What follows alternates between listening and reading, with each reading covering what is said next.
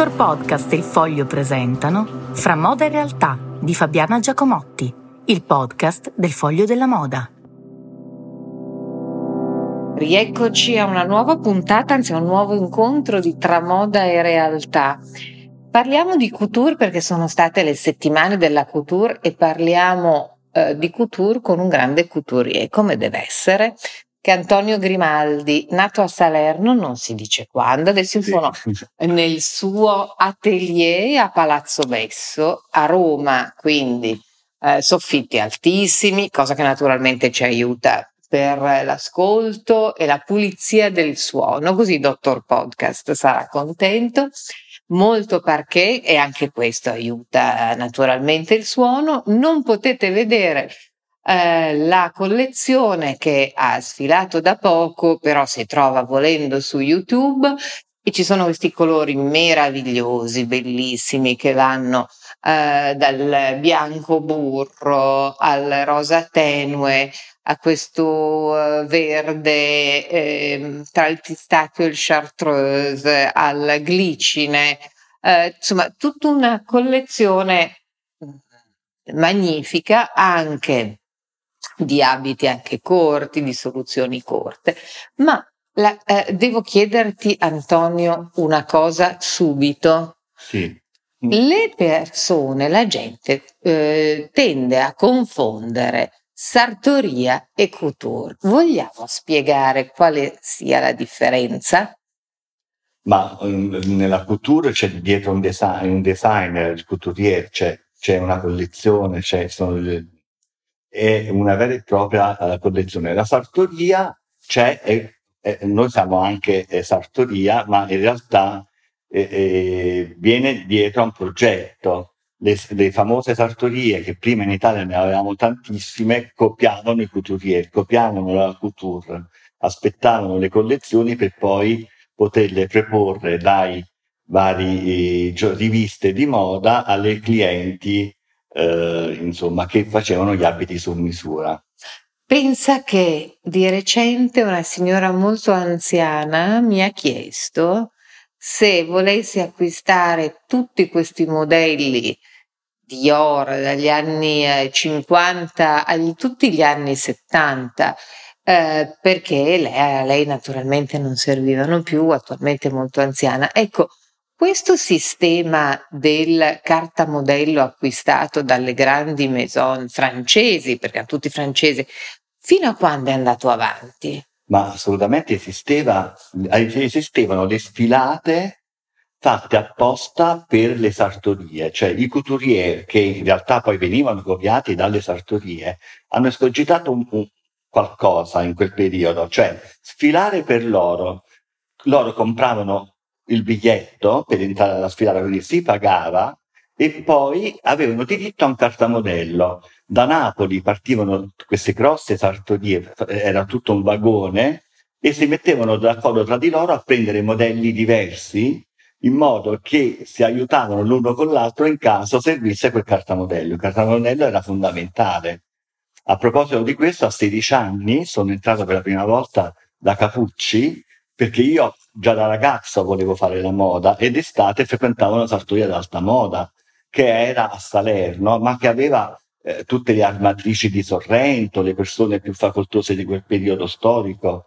E mi ricordo che abbiamo preso appuntamento da Capucci e abbiamo pagato il cartamodello un milione e mezzo, era nel 90, no prima, nell'87 e eh, un milione e mezzo, 750 mila lire prima di entrare in questo salone a Via Gregoriana con la premiere che ci ha spiegato oltretutto come, veniva, come doveva essere cucito questo abito. Gli altri 750 mila lire con contrassegno perché poi il cartamodello ci è arrivato in sartoria dopo. E io mi ricordo che non ho dormito tutta la notte nel vedere queste sculture pazzesche di Capucci, è, la prima volta in vita mia che, insomma, eh, potevo toccare con mano qualcosa che per me era molto lontano. Eh, tu hai sempre fatto la couture, mm, forse per un brevissimo periodo, il prêt-à-porter. Sì. Ecco, eh, perché questa passione? Anche perché in questo momento Fare la couture appunto è un privilegio per pochi, di cui tu fai parte, però è proprio un privilegio Sì. e va anche costruito poi la clientela in maniera speciale. Perché hai voluto sempre fare la couture? È stato un caso perché da giovanissimo ero, ero il designer di due o tre brand piccolini che facevano comunque un pret-à-porter e poi sono entrato per magia nella Tele Gattinoni dove c'era Fernanda eh, a fare uno stage in un periodo storico un po' difficile perché c'era la famosa Tangentopoli, quindi tutte le aziende chiudevano, c'era crisi e quindi ho deciso di fare questa cosa e poi Fernanda si è innamorata di me, io di lei, e sono rimasto eh, nel suo atelier per un po' di anni. E quindi da lì ho toccato con mano la couture, ho capito tutti i trucchi della couture e ho capito che è un lavoro veramente molto diverso. La moda, io dico, corre così tanto che molte volte si dimentica anche di fermare, un treno che molte volte salta di fermare. Il couturiere è un lavoro diverso, è molto più lento, è molto più attento, e c'è un contatto diretto con la cliente, e, è tutto fatto a mano, quindi sono dei tempi molto più lunghi. Eh, hai parlato di trucchi, qual è un trucco che hai appreso da Fernanda Gattinoni? Ma sicuramente come fare stare in piedi gli abiti, come intelarli, steccarli, cioè ci sono delle lavorazioni nella cultura che nel pret sarebbero impossibili. Anche un abito pulito, che può sembrare semplice, che può sembrare forse più vicino al pret ha una costruzione eh, diversa perché è tutto doppiato con le organze, anche una gonna dritta eh, ha praticamente una caduta completamente diversa. Sono dei lavori che nel pret non si potrebbero fare. Anche il signor Valentino nel suo pret quando ancora c'era lui, era, eh, eh, quella era couture. E, e, poi oggi invece è diventato sicuramente un prodotto bellissimo ma diverso perché, perché costava troppo fare quel tipo di prodotto. Ecco, um, chi sceglie la couture adesso? Sono solo esclusivamente le donne ricchissime? Sì, sono solo donne ricchissime. Adesso abbiamo anche mercati diversi oltre al nostro Medio Oriente, si, sono, si stanno affacciando anche americani, eh, eh, messicani, eh, eh, qualche cliente cinese, però sicuramente i costi sono oh, molto elevati, quindi non è eh, un prodotto per tutti, è un prodotto di, di nicchia, però per fortuna seguito e amato anche dalle giovanissime, nel senso noi siamo molto amati dalle giovanissime. Mi è capitato di stare in Kuwait recentemente e mi ha ricevuto questa signora, la quale mi ha detto guarda, io ti ho chiamato perché mia, mia figlia ti ha voluto, ma tu 25 anni fa mi hai fatto l'abito da sposa. Sei venuto a Los Angeles a provarmi l'abito. Cioè era una mia cliente di 25 anni prima che, che, ho perso di vista poi negli anni e che grazie alla figlia ci siamo ritrovati. Quindi è un pubblico anche molto giovane che poi coinvolge le mamme perché il nostro stile per fortuna è, è, piace soprattutto alle giovanissime.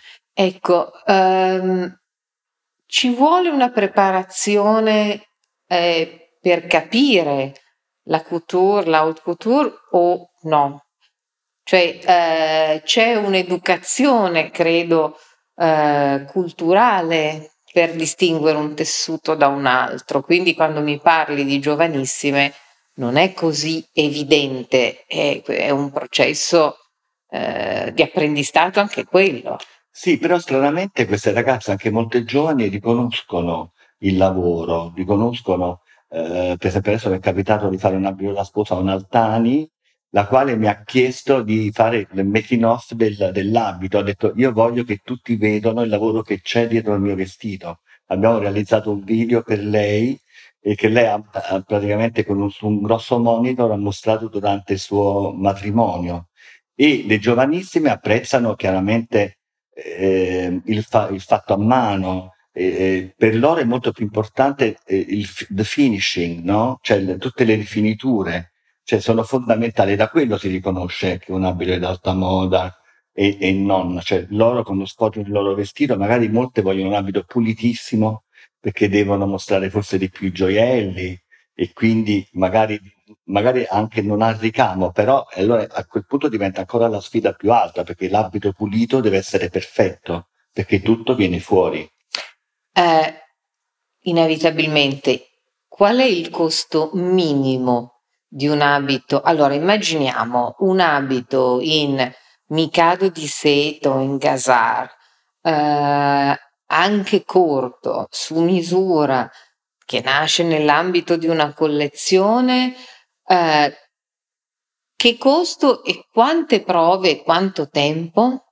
I nostri abiti partono da 15.000 euro mm. eh, adesso e da considerare che non siamo neanche cari perché i couturier francesi ne costano il doppio e molte volte anche il triplo, quindi forse la nostra clientela è anche allettata da questo, dal, dal avere, anche se il costo può risultare alto, 15, dai, dai 15 ai 18 con ricamo, e, e, siamo anche molto organizzati per quanto riguarda le prove, soprattutto il Covid ci ha insegnato tanto, perché noi abbiamo lavorato anche in questo periodo del Covid e abbiamo, mandiamo una tela quando la cliente non ci può raggiungere e, e, facciamo con lo Zoom una prova con una sarta che è lì con lei e le nostre sarte qui in Italia e facciamo praticamente tutta la, la prova su una tela.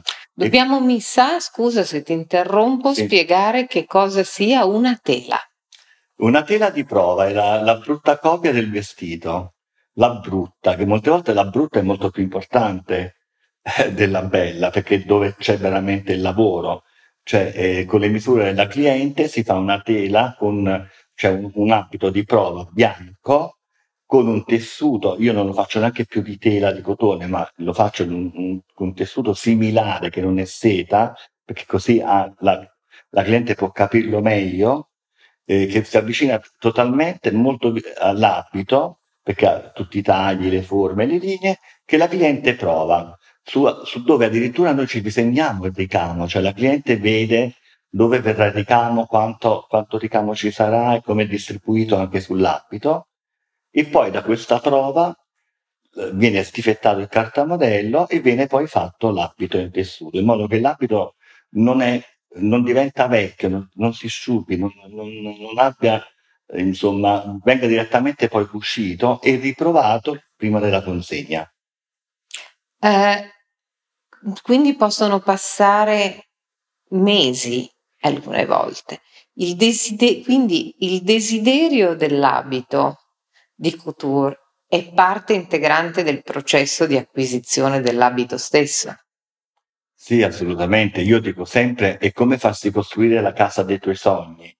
Eh, molte volte, ecco, dice, io non so se questo abito mi starà bene, molti clienti hanno un po' paura, scelgono da un disegno alcune, molte dalla collezione e quindi lo vedono, ma altre scelgono da un disegno perché è fatto apposta per loro ma è come un architetto che ti costruisce una casa, tu non la vedi, però è la casa dei tuoi sogni. Se compri una casa pronta, sicuramente sarà molto vicina a quello che volevi, ma non ci sono tutte le cose che forse desideravi. Il su misura e l'abito fatto per te è qualcosa che passo passo può essere anche cambiato in corso d'opera, perché se c'è qualcosa che non funziona, che non fa sentire eh, la cliente a proprio agio, viene viene cambiata e, o viene giustamente eh, deve praticamente eh, tutte le esigenze clienti, della cliente vengono prima di ogni cosa.